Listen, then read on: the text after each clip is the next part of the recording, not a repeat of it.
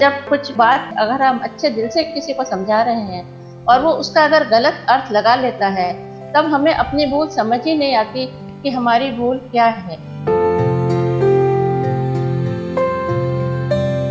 हाँ मगर अभी वो गलत अर्थ पकड़ रहा है तो कहने का बंद कर दो। उसको कहा गया, वही हमारा जो भाव था मगर हम हर एक मदर को लगता है कि मैं मेरे बेटे को अच्छी तरह समझाती हूँ उसके भले के लिए ही करती हूँ उसके भले के लिए ही कहती हूँ। और बच्चे को लगता है मम्मा कटपिट कटपिट करते रहती है।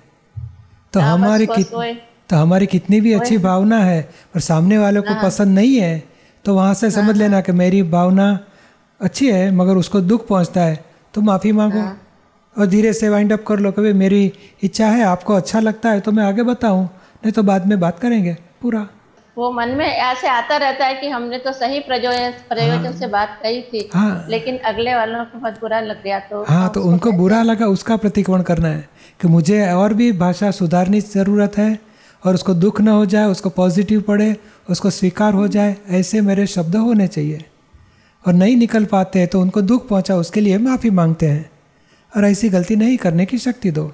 इसके लिए दादाजी ने बताया, मेरे सामने वाले का मन का समाधान हो जाए, ऐसी वाणी बोलने की शक्ति दो और ऐसी वाणी बोलो, सामने वाले का मन का समाधान हो जाए।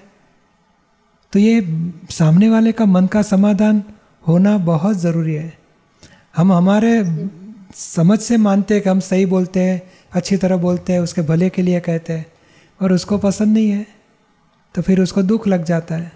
तो प्रतिक्रमण करने का, और निश्चय करने का और भी इम्प्रूवमेंट लाने की ज़रूरत है। दुख न हो जाए, ऐसी वाणी होनी चाहिए।